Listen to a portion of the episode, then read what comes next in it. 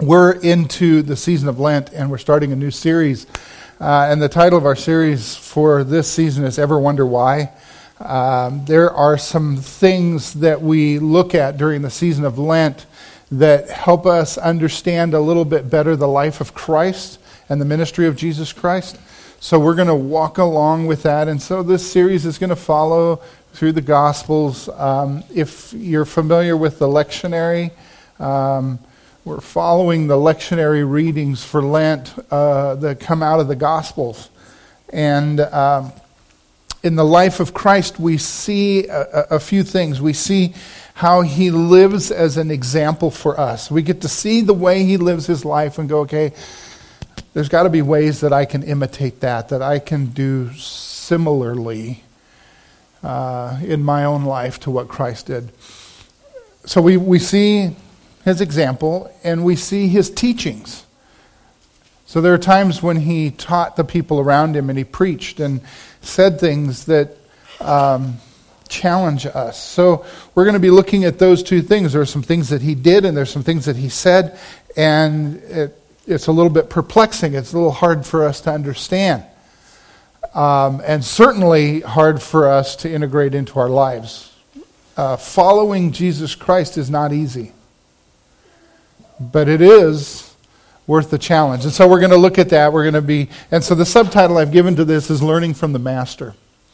Um, this Sunday, I want us to focus on this passage in Luke where Jesus was tempted. And we've seen uh, references to that already in scripture that we read, in songs that we sang, uh, talking about Jesus being tempted. And so here's the passage in Luke chapter 4, if you'd like to follow along um, you're welcome to do that. But here it is up on the screen for us. Then Jesus, full of the Holy Spirit, returned from the Jordan River. Remember, that's where he was baptized. He was led by the Spirit into the wilderness. I'm going to stop there. You know, I do this from time to time. As we read the scripture, I just want you to make note of certain things. He is full of the Spirit, the Spirit is leading him, and he ends up in the wilderness if you can just make a mental note of that, we're going to come back to that in a moment. Once he arrived in the wilderness, that's where he was tempted by the devil for 40 days. Jesus ate nothing all that time and became very hungry. Again, I'm going to stop. If you wonder where we get the pattern of Lent and a Lenten fast, this is it. And um, it, it's just following a pattern that Christ set. It's, we don't want to be legalistic and weird about it, but you know, he did this. Maybe we should try doing something similar. Verse 3 Then the devil said to him, If you are the Son of God, tell this stone to become a loaf of bread. But Jesus told him, No. The scriptures say, People do not live by bread alone. Then the devil took him up and revealed to him all the kingdoms of the world in a moment of time.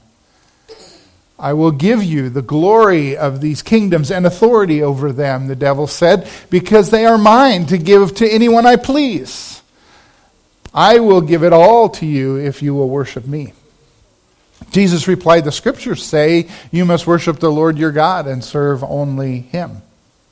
The devil, then the devil took him to Jerusalem, to the highest point of the temple, and said, If you are the Son of God, jump off. For the scriptures say he will order his angels to protect and guard you. And they will hold you up with their hands so you won't even hurt your foot on a stone. Jesus responded, The scriptures also say, You must not test the Lord your God. Then the devil had finished tempting him. He left him until the next opportunity came. So, just noting a couple of things here that we've read. Jesus is filled with the Holy Spirit. He has been baptized, and now he is led by the Spirit into the wilderness. And there he is going to be tempted, and he places himself in this position of temptation. And so we're going to look at the issue uh, and, walk around what temptation looks like and, and how we navigate that and wrestle with that. I want you to notice, first of all, though, that Jesus didn't end up being tempted because he did something wrong. Okay? Just, just take that to heart here. Jesus wasn't placed in a position of being tempted because he was stupid or negligent or wasn't applying himself. Christ was placed in a position of temptation because the Spirit led him there. And that is something we tend to just walk right on by. We tend to think that temptation happens when something's out of whack inside of us. I get tempted when I'm not holy. But I would just suggest to you that as this story unfolds of Christ and his temptation, it's not because Jesus is being negligent, he isn't paying attention, he's not connected with the, the, the rest of the Trinity. Absolutely not. Contrary to that, he is led into the wilderness by the Holy Spirit in order for him to undergo temptation. So if you say, you know, I get tempted, and then when I'm tempted, I think I'm not where I belong, let me just suggest to some of you the hard truth that there are times we face temptation because we are exactly where we belong. Because we've been led there by Christ Himself, because God wants us there, and we are going to be tested, and we are going to be tried, and we're going to be put through rigors intentionally to strengthen us, to fortify us, to teach us about God and how He's at work in us and at work in the world. So don't be, this sounds bad, but don't be tempted to not be tempted. Don't think that experiencing temptation is somehow an indication of weakness because here is Christ, perfection himself, led by the Spirit into this. And we have the incredible privilege of watching how he wrestles with that. You have the incredible privilege of watching how Rich is going to go without coffee for 40 days.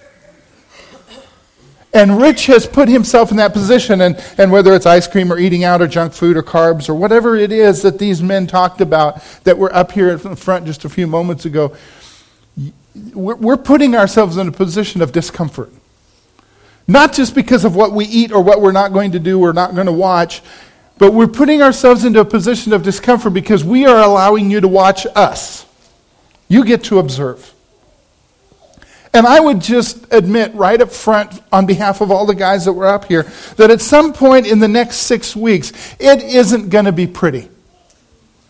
It is not going to be fun. But we're going, to, eh, eh, we're going to expose ourselves to that because we think that perhaps there's something we can learn and develop and somehow become stronger, closer to Christ through this, and maybe even pushing out a little bit farther, maybe our church gets to flex a little bit of muscle, gets to become a little bit stronger because of this. And you don't have, if you didn't come up here to the front, but you're challenged by this, and you go, man, I want in on this, absolutely, you know, do it. Okay? You don't have to have permission. You don't have to say it up here. There's other ways you can do that, but do it. Okay? So, as Jesus goes through this, he is led by the Holy Spirit into the wilderness. And in the wilderness is when he encounters the devil and this interaction that goes on that we get to eavesdrop on the conversation. I, I have to admit to you that going through those wilderness passages, those wilderness episodes in our lives, they're not things that we tend to seek out because they're pleasurable, because they're fun. We tend to avoid those wilderness experiences because they are trying, and we look back on them and we may be able to see the benefit that came, but we think, thank the Lord we just got through it. If you've ever driven west in the United States, perhaps you have gone from here in Kansas out to the west coast, particularly the southwest, if you head toward California, which I've done several times. I did it as a child because my family came from California and had family here in Kansas, and we would go back and forth. And with a family of six, it wasn't always cost effective to fly, so we drove. If you've done that, and you head through Kansas, which we all know Kansas is gorgeous. And so, for people who are listening on the internet in other parts of America and around the world, and they say this is flyover country, Kansas is God's country, and He only allows a few people to live here. All right, that's just a that's just a truth that I have to pronounce. So people, th- you know, this is great, but then we go a little bit farther west, and you go through the mountains, and they think the mountains are great. The mountains aren't great. You can't grow anything there. They're hard on gas mileage, you know, all those things. They're fun to look at. And then you get through the mountains, you get over to the west side of the Rockies, and, and then you just end up in this wild country Utah, Nevada, Arizona, and it is desolate. And it's, it's, it's strangely beautiful to drive through there. It really is. But if you do it at the right time of year, I've done it in July. If you do it at the right time of year, it's a wonderful experience if you've got really good air conditioning in your car. Right? you guys are with me. And so you, you, you have this brief, tempered, kind of a manufactured wilderness experience. You go, wow, you know, saguaro cactuses look great. Those rock formations are amazing. Grand Canyon is wonderful, and you drive through. But, folks, we've got air conditioning. We go, bring it on. But if we had to walk, we would die. It would kill us. So, the, this wilderness experience is, is hard. It's hard, but it is also it also holds the possibility of being incredibly rewarding. Uh, I found out this week that my niece and her husband are making plans. They're going to the Grand Canyon this spring, and they applied for permission to do um, a, a, very selective hike uh, down to Havasu Falls at the bottom of the Grand Canyon. And so now they're starting to prepare and they're working out and they're planning and they're very active. They'll do great. And I'm a little envious because it's gorgeous. And then I remember, you know, what that's like. And so it's great. You go down to these falls, and then you got to get out. And you got to get your way out of there. And you get wonderful pictures. Your Instagram looks fantastic, and everybody's impressed. But it's going to be uncomfortable. It's going to be hot. You're going to hurt. You're going to be thirsty. People die down there still to this day.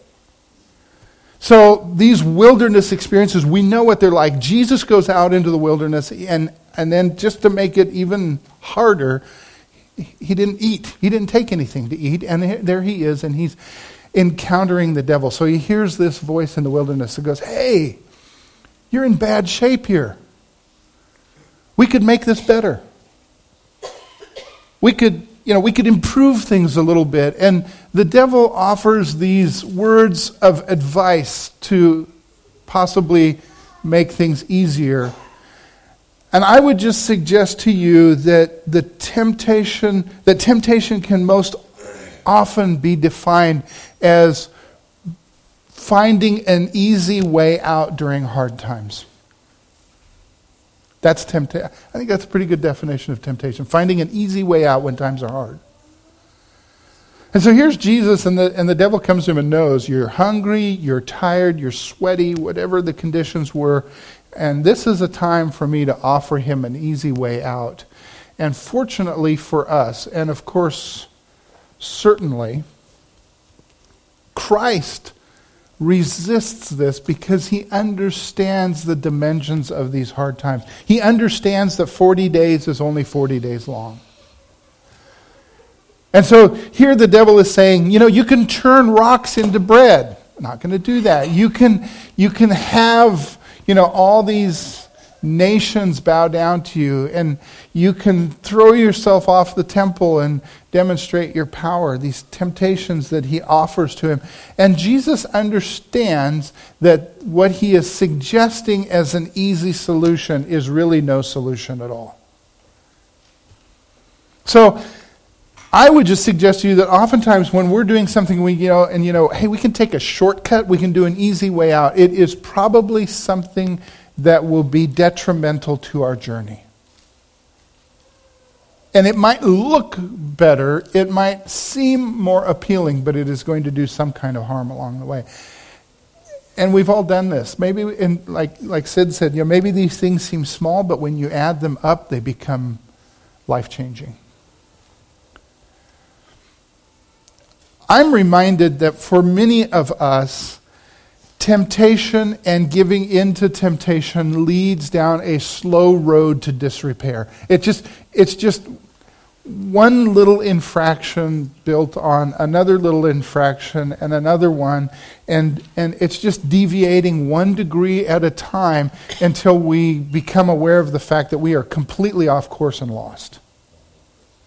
And all of a sudden we go, How did we end up here? Because we were, we were in the right place, but now just one small decision on top of another and another and another have led me to a place and I don't know where I am anymore.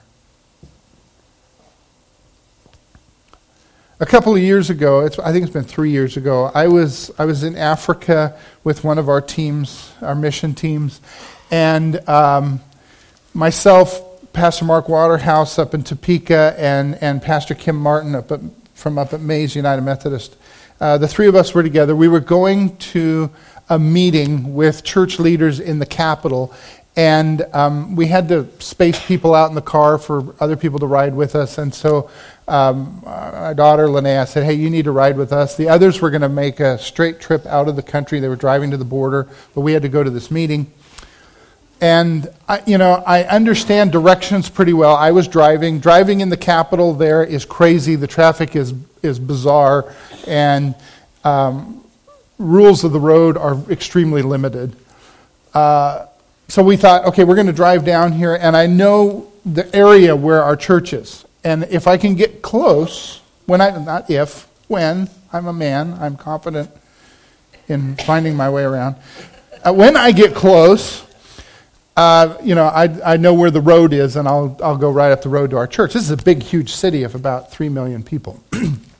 And so we drove down there, and I was going down the highway, and there's, we, we took the highway that goes right down the coast and right along the beach. And I said, you know, the church is just right up the hill about two, three miles from the beach, and so I need to turn west. And so I turned west, and we started up this street, and and then the hill got really steep and the street stopped, so I, you know, started a little detour. I said, I need to go west again. So I took another street west and, and a couple more turns. Just keep going west. I'm going to get, I need, I'm, I'm close. I know I'm really close. And I took a street, and as we went down this street, the street started to narrow and get narrower and narrower. We're in a pretty good sized four wheel drive pickup truck because we've been up country and the street is getting narrower. And as I'm driving along, I'm, I'm trying to pay really close attention to where I'm at, but I'm also observing people on the street watching me. And suddenly the street is pretty much one lane. And the guys with me are going, Do you know where you're going? And, you know, at that point, I'm really tempted to just stop the car and go, You can get out and walk. I didn't do that. But I, I, said, yeah, you know what? We're going west. The, the neighborhood's right up the hill here. We're going west. And the street just got narrower and narrower and narrower. And, and pretty soon the street was down to an alley. And then we just got to the point where, I, I mean, I was going about five miles an hour. And one of the guys go, you're not going to fit between those buildings. I mean, there was no cul-de-sac. There was no sign that said, you know, this is a dead end. It's just these houses got narrower and narrower until it was a path. It was a sidewalk just a path going through there. And it was no longer a street. And so I'd made a, a, a series of decisions because I think I know where I'm headed. I, I understand the general orientation and general direction, but all of a sudden I am stuck. And I was almost literally stuck to where you couldn't even open the doors of the vehicle because the buildings were so close to us. So then I got to back up. And this is uncomfortable and a little bit embarrassing.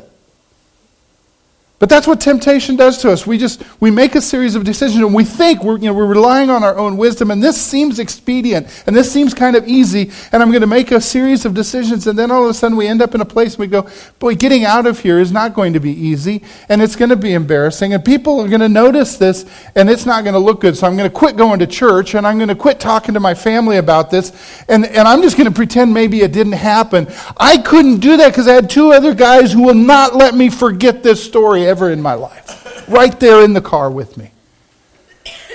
But just this, this, it was just a slow progression of a series of decisions that I thought were well informed, but were rather uninformed, and I ended up in a place where we didn't belong. That's, that's true for all of us. Now, occasionally, for some of us, it's not just this, excuse me, this slow progression to a place we don't belong, but it's a rather quick one where all of a sudden we hit up against something unexpected in life, a temptation comes along, and we make a disastrous decision, and it's catastrophic. So I found this picture of this ship, an abandoned, wrecked ship, that to look at it, it, it doesn't look like it's terribly compromised. But somebody made a bad decision. I don't know if they left it there when, uh, when the tide went out or whether they thought they could get through a place they couldn't get through, and then the ship got grounded. And then once it was grounded, uh, it was there on the, the ground, it was abandoned, and now it's just rusting and decaying and nothing. Nobody wants this ship anymore. Nobody's going to go to work to salvage this thing anymore. It is just a reminder of bad choices. And I'm guessing that this happened rather suddenly, but then leaving it there meant a long, continued story of decay, just unraveling. For many of us, succumbing to temptation is just a story of a series of decisions that unravel our lives. For some of us, we do this long enough and we pretend that it's not going along for quite a while, and then we find out that we're at this place and we have no idea how to put our lives back together again. For some of us, we've been there, and then we've had to do the hard and humble work of inviting others to counsel us, hold us accountable, stand up in front, perhaps like we did, and go, you know, this is what I'm doing now with my life. Giving in and listening to the voice in the wilderness unravels us. Thankfully, Christ showed us this example where you can answer the voice without obeying the voice. You can respond to temptation without succumbing to temptation. And so there's this hope that we have. What we are doing, though, by dealing with our temptation, is we are choosing to work with our impulses and turn our impulses. See, we tend to operate in ways as human beings that are mechanisms that we've developed over time out of habit. We've just we've done things over and over again, and that leads us to do things sometimes beautifully and sometimes poorly. So these guys up here that were leading us in singing, um, they didn't just learn that the songs this morning. And they didn't just learn how to play these instruments this morning. They've spent time and they've developed, they've trained themselves over time because I want to be able to play these notes, play them accurately in the right time, and they can now do something rather complex with a degree of beauty, a high degree of beauty. In the same way, all of you have developed certain skills out of habits in your life. So there are some of you that can cook the most amazing meals from memory and you don't even think about it. You just start throwing the ingredients together and, and you've done it enough times that you know exactly how many carrots and how many potatoes and, and you have your mechanisms that you've done and you can put together an amazing meal that the rest of us sit there and go, wow, you make it look so easy. And there's other habits, there's other things we do, there's other skills that we develop, and, and we do these things, and if we do them enough and we train ourselves enough, we can respond to these opportunities almost instantaneously because they become impulses. We've learned them, we've developed them, and we can just do them. Not too long ago, I had a young pastor uh, that, that I was talking to, and we were talking about preaching. And he was talking about some of the things he'd been preaching on, and he was telling me some of the, the ways that he was trying to creatively communicate the good news of Jesus Christ in his church. And then he said something to me, and, and this was really humbling, and, and I had to really back off quick. But he said, You know, my mom, I know his mom. He said, My mom has listened to me preach, and she told me I need to work on my preaching skills. I love mothers of sons. I love mothers of adult sons that can come along and go, honey, you can do better. Um, and so he was telling me that his mom told him that he could preach better than this. And then, so it gets better. Here's the kicker. then he said, My mom's been listening to your messages online. And I wasn't sure what was coming next, so I just sat there quietly. Oh, okay. Uh, and then he said, She says I should preach more like you. And then at that moment, I, there's like a thousand things I could say. The first thing I said is, You need to preach you. You need to be a vessel of the Lord yourself individually. That, that's, there's, do not try to be Hink. That is a, I mean, Hink being Hink is not good most of the time if you try to be Hank, it's going to be even worse. and so, you know, you need to be you. So don't do that. Well, then he went on to say, well, she said, you know, you talk, you tell these stories, you do this stuff, you, you know, and I, I need to preach like you. I said, well, look, you, you know, we, we all learn from other people. And I told him a couple of people in my life that influenced me, people that I tried to learn from. And it's not just preaching, in ministry, in other ways, in life, in other ways, that I, I observe people, I go, they do that really well. I'm going to try and imitate them. I'm going to try and do that like them. And certainly, as followers of Jesus Christ, we should have in our minds and in our hearts and in our attention that we observe what Jesus did and let's try to do that. We observe the way he acted and interacted. Let's try to do that. And so we're turning our impulse. If we can do this enough times, maybe we can just do it naturally and make it look easy not as the temptation to turn away from hard things, but because we've worked hard on it, we now have skills. That's completely different. It isn't easy, it's trained. I'm always amazed by these military guys that have trained hours and hours and months and months and even years and years to be able to do things that seem superhuman. They are as fit and as strong as a human body can get. And they, in in spite of that, can do the most intricate things. So you, you have fighter pilots in these air, high-tech airplanes that, that, you know, in split seconds can be pushing buttons and, and maneuvering big airplanes in the air in incredible ways. And, and you have uh, soldiers who can pay attention during the most chaotic firefight and, and hear the orders of a commander over bombs going off. It's amazing. But they don't just arrive at that. They have trained, they have gone through that, they know what that feels like. In the same way that in sports, a football player knows exactly when to put his hands up to catch a pass. In the same way that a musician in an orchestra knows exactly when to hit exactly which note to be in harmony with 50 other instruments to make a beautiful song. And I would just suggest to you that if you think those skills come naturally and easily, the majority of it is trained. Yes, there's some natural ability, but the most of what has gone into this is these people really applying themselves. They have taken a long view to say, I'm going to do this over and over and over again until I can. You all know, I've said this before, I, I, like to use this analogy because it's helpful to me. You all know that if I said I want to run a marathon, it isn't happening today. It would take me a long time to run that far 26.2 miles.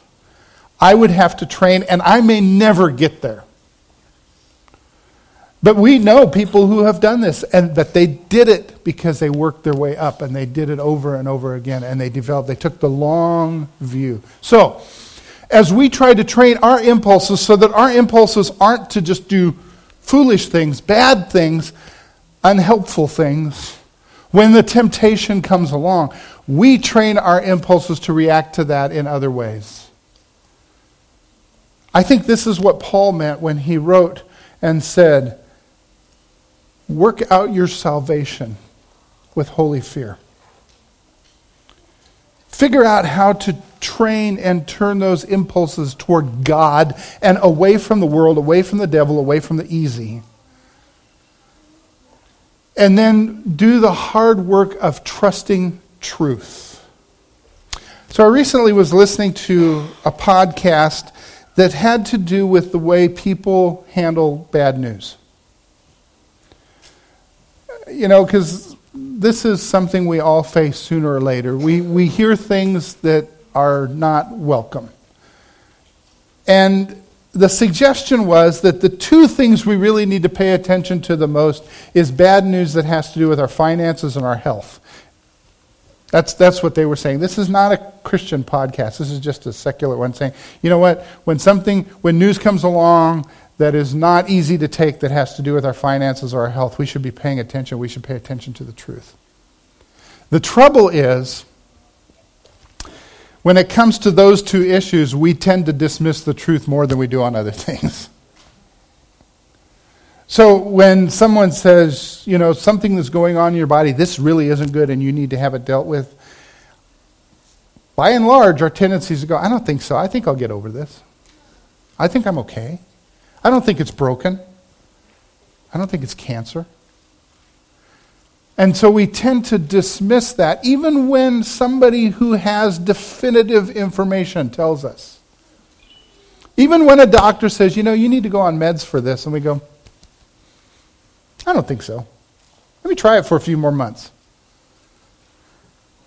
Even when we see that, oh, you know, I just did my taxes and this isn't so good, let me do them again.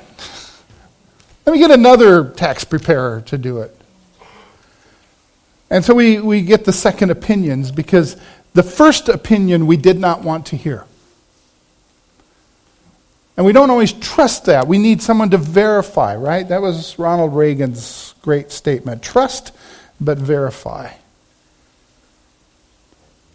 And so here it is with us as we work with our impulses and something comes along and a temptation. Maybe it's not a temptation to do something that is blatantly evil, but it's just a temptation to do something that's rather easy, that looks more comfortable. We might turn to those around us and go, you know, is that other ice cream before work? Something I should do that somebody might go, yeah, maybe not every day. Or eating out again. So we need to learn to trust the truth, and we need to have people around us who know how to discern the truth and tell us the truth. And as we get that, then we get to do things. We get to make good decisions. We get to make wise decisions over and over again. And those decisions are like small investments. They're like making little deposits in our journey to get us farther down the road. So I got into this place there in the capital of Mozambique, in Maputo, where I was no longer on a road, I was on a path. And I had to back up and turn around. And then I realized that, you know, none of these roads get through to the neighborhood, they all get cut off. And at that moment, I pulled over and I rolled down the window and uh, called a guy standing on the street over to me and used my best Portuguese, which is poor and limited. And I said to him, you know, do you know how to get to this neighborhood? At Polana. And uh, the guy turned back to me and he kind of looked and a little bit confused. And then I, so then I switched and I said, uh, Do you speak English? Uh, he looked at me and he goes, A little bit. I said, I need to get to the Polana neighborhood. And he starts pointing, and we navigated our way. And there was a moment when I was pulling away that I thought I should just go back and get him and say, Get in. and go with me, because these two guys in the back seat are laughing at my discomfort. I think we all need somebody like that. When, we, when we're in that place, we go, okay, I, I need to navigate out of this. I need a companion who knows this territory. Even if you're a stranger, if you know the territory, get in because I want to do this in a way that gets me there quickly, that gets me where I belong. And the Lord is good. He sends us allies, He sends us friends, He sends us fellow believers and what's remarkable to me is when we are willing to trust the truth and be a little bit vulnerable and expose ourselves, we encounter other people who go, Oh, I've been there. Oh, yeah, I've been through that. I recently shared something with my nephew. and so we were talking, and he was asking how I was doing. And so um, there was something that I had been struggling with, and I, so I just told him. And I said, okay, here's the deal. And this was back in the fall. It was at Thanksgiving. We were together at Thanksgiving. So I go, okay, here's the deal. I'm getting to the age where I just don't think that covering up everything helps me. And so I'm just going to reveal this. And so he and I were sitting together, and there wasn't anybody within earshot of us. And so I just said, here's, here's a deal I'm dealing with. This is something that is really bothering me, and I don't think I've handled it well. And I'm not going to reveal it to all of you because I think that would break trust with him. But he turned to me, 20 years my junior, and he goes, You know, Uncle Hank, I am so, I'm so glad you said that. I'm so glad you trusted me to tell me that because I've been going through the same thing. I've done that. And so here I am, 20 years older than him, a generation older than he is. And I said, okay, so how did you do that? And what it was was not how did you, but how are you doing that? And so now, about once a week, he and I text each other, and he goes, Hey, how are you doing? And I go, You know, I'm working on this, and I'm, I'm making decisions. And I'm doing things that I wasn't doing six months ago. And he goes, Yeah, me too. And this is what I'm doing. And that little, little level of accountability is wonderful. And we're navigating with each other. And I'm just thankful that it's somebody I'm related to who loves me. So when I say, Yeah, this was not a good week, and he goes, Ah, well, I love you. Keep going, Uncle Hank. And he does the same with me. And it's just a wonderful thing to have, turning those impulses. I need to move on reminding ourselves that when we deal with temptation, we're really dealing with a discernment between what is a lie and what is a truth. So, very quickly, I want to give you uh, four specific lies that we tend to entertain. They're very broad, so you can put other things in that. So, here's the one, and I've already talked about this quite a bit, but a lie that we tend to entertain a lot is easier is always better. Let's not believe that lie. The world around us tries very hard to convince us that they have an easier way to sell us. And oftentimes, most oftentimes, the easier ways will not get us where God wants us to be. To get where God wants us to be, we've got to go through the wilderness. We've got to face the voice of the wilderness, and we have to answer it and deal with the impulses. That's the first one. The second lie is discipline isn't worth it. Discipline does not pay the returns. Discipline always pays some kind of return. If we develop a healthy habit, it always pays something off to us. It always gets us somewhere better. Young people, if you can learn this now and develop self discipline in your life, when you get to be our age, some of us that are older, you will be thankful for what you've avoided. Discipline is worth it. Number three, no one will care. If I do this, nobody cares. It doesn't affect them, it doesn't influence them, which leads us to the next one. Let's just put those two together. It won't hurt anyone. If it's a bad decision, it always harms someone. Usually, almost unequivocally, ourselves, but often others. So when we're tempted we're going to take the easy way out and we go, no, nobody's going to care, nobody's going to know, it really doesn't matter. If you do it enough times, people find out, people know, they see the results of it, and it hurts. And so let's just deal with those lies and let's, let's make those lies something that we can pay attention to from time to time. And then let's temper that with some words of truth. So here's three things I want you to remember that are words of truth. You are more. I think Jackson was the one that gave this to me, right? You use the you are more? Yeah, I mean, it's a song, but yes. Okay, so you did, it's not original to you, but he, he gave the words to me. And I think they're wonderful words. We always are tempted to believe a lie that tells us we're less than what God believes in us and that we are capable of. You are more. So don't be tempted to sell yourself short because in selling yourself short, we're also selling God short. That the God somehow was insufficient and didn't do enough when He created us, when He put us together, when He took us through the wilderness. You are more. The next I want you to embrace is the truth that love lives. The world around us is often ready to tell us the lie that love costs too much, it hurts, and there's even a great song from my era that was called Love Stinks. And I would just suggest to you that runs counter to the love of Christ. I think when we experience the love of Christ, we understand that love gives life and love lives. And so taking the chance on extending love to one another is rarely an investment that fails. And I just want to, at this moment, I just want to say to some of you, and, and you probably know who you are, and if you don't, just include yourself, okay? Some of you have showed me incredible love.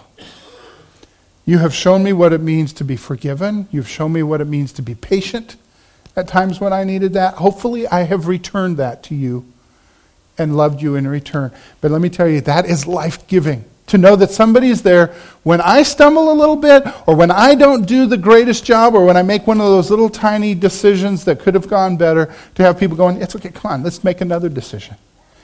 Love lives. And then finally, Decision happens in a moment, and this isn't original to me, and I'm not sure who said it, but decision happens in a moment, but freedom takes many sacrifices. You know, in a moment we can decide to do something, but to actually arrive at a place of freedom means we have to be disciplined and make sacrifices over time to get there. You want to be free of a few pounds, you give up the ice cream and the junk food. You want to be free of some pain, you give up bad patterns of behavior and people who do harmful things. Freedom takes many sacrifices. We tend in our nation, kind of in that nationalistic fervor, we talk about, you know, freedom isn't free, and we are thankful for the people who go and defend our freedom and die for our freedom. But I tell you what, it's also not free here, and it means we vote, and we take time out of our day to vote it means we exercise good citizenship and we uphold the law and we expect other people to uphold the law and we become good neighbors and all those things. That's what freedom is built on. And in, in spiritual terms, freedom requires sacrifices from those easy sins that we might go, you know what, this time it's not going to matter. Nobody cares. We believe those lies and we do those things and we make a sacrifice. And we don't make the sacrifice that hurts. But we say, I'm not going to do that. I'm not going to treat people that way. I'm not going to participate in that activity. I'm going to be a better person. It's a small sacrifice, but it's one more step towards freedom. And so, my friends, as we deal with temptation, I just want to remind you in closing God may lead us there to face those things. And then we have the opportunity to make choices in the light of temptation, in the light of His Word, to say, Lord, we want to reflect you, we want to pursue you, we want to end up where you want us to go.